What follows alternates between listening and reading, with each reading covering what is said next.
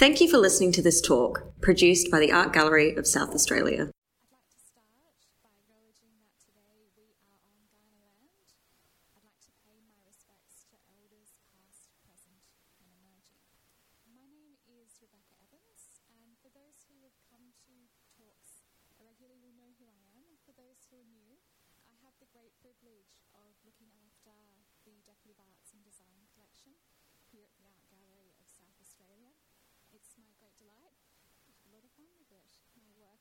wonderful Ingrid Gertz, and we have been able to show several new acquisitions in this recent acquisition exhibition. Another one which I'll be speaking to on Valentine's Day with the wonderful local contemporary jeweller Jess Dare, so that's coming up as well. So you're not going to get rid of me too soon. Today we're here in the wilderness, titled Recent Acquisitions, bunch of new acquisitions that we have been preparing for the gallery's collection. Um, I think they date from over the last three years.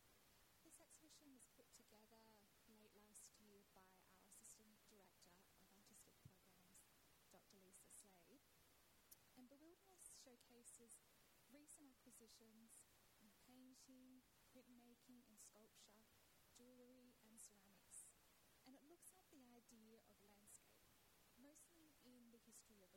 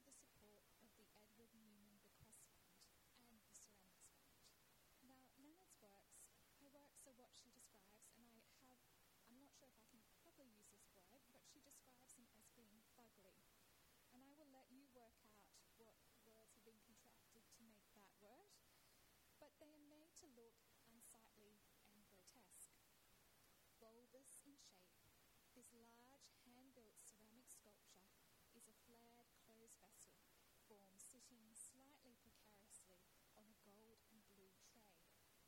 Warped and buckled and slumped, such is the situation when one has a gammy leg, is made by stacking hand built forms upon each other, creating the appearance of fragility, instability, and tension. Upon the surface are a multitude of protruding, protruding lumps, bumps, nodules, and growths. Drenched in a rainbow of glazes and finished with brilliant gold luster detail. And if you look very closely at how the artist has applied the layers of colour, you see very delicate stringers of resin carried from nodule to nodule. This work is a wonderful exercise in materiality and process. Leonard started her artistic career as a painter and took on the material processes of clay because of its unpredictability and lack of control. She says, Not knowing traditional ceramic rules was an advantage for me. I could push hard up against convention and approach clay in a more reckless and fearless manner. Having not trained in ceramics through art school, Leonard is not bound by these traditions and technical processes in studio ceramics, and she has learned her material by doing and by trial and error. Leonard is what I like to describe as a painter's potter rather than a potter's potter. Traditions of her chosen material are very little interest her practice. Leonard has a studio in the industrial part of Wellington and she shares a space with a freight packing company, which is an unusual relationship, but she's developed a very close affinity with the business, and they help to ship her work around the world. Um, and she shares a lot with, um, she sells a lot at art fairs. This work here tells the story of pain. And deeply personal, Leonard's practice in ceramics delves into her experience living with chronic pain a result of a serious motorbike accident in London in 1986, which left her hospitalised for two years and with ongoing injury.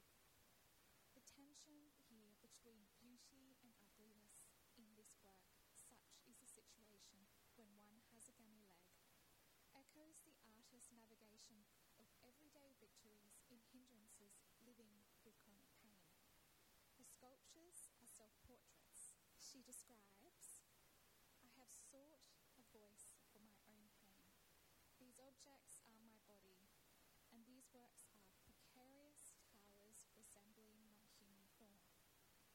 It's intriguing that Leonard here has decided to work in clay in such a large scale. She describes that making the work is essential to her,